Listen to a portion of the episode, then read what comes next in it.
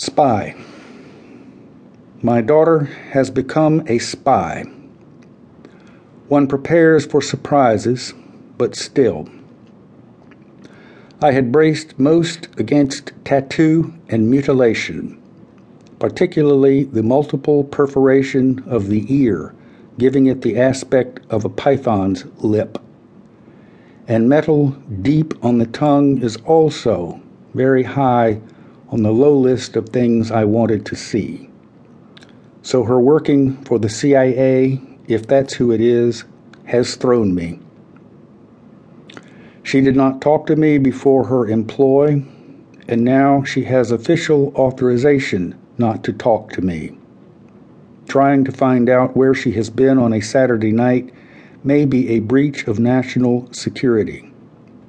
Instead of the hand, which I used to get, as she walked away from me, now I get a patronizing look as she holds her ground. Dad, the look says, please. I was on a date with Uncle Sam. Okay, E? She does not retreat into the cover of her room, but pours a bowl of cereal and begins to eat it, open mouthed, a secret agent staring me.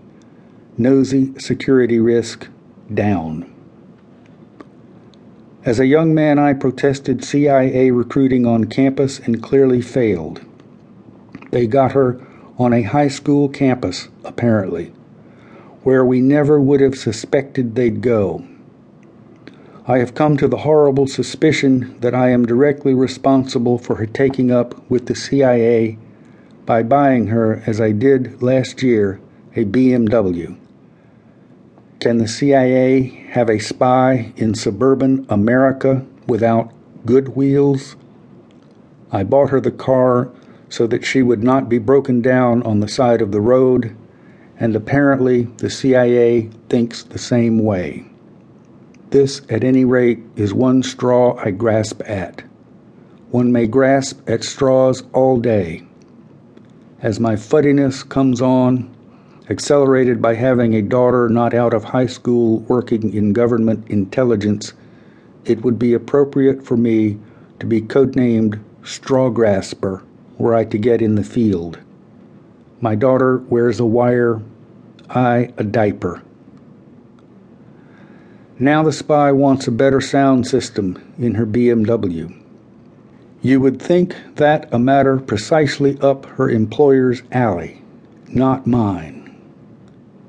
Why can't they add a CD changer and do a speaker upgrade when they install the transponder? I ask her. She looks at me with a patronizing smile, slightly shaking her head in that universal gesture of condescending incredulity. You are so sad, this little one millimeter shake of the head says. Who is they, Dad? The transponder people, I say. I don't say the agency because I know better. The man. Let the man buy some high fidelity. The proposition seems to be that a girl in her BMW without a subwoofer lifting bark off trees does not look like a proper girl in a BMW, but suspiciously quiet, like a spy. My daughter, the secret agent, cannot, of course, articulate this to me. She merely says her radio rattles at high volume. That, in fact, my radio sucks if I turn it up. It sucks. It has not snowed here in 30 years, and today it is snowing.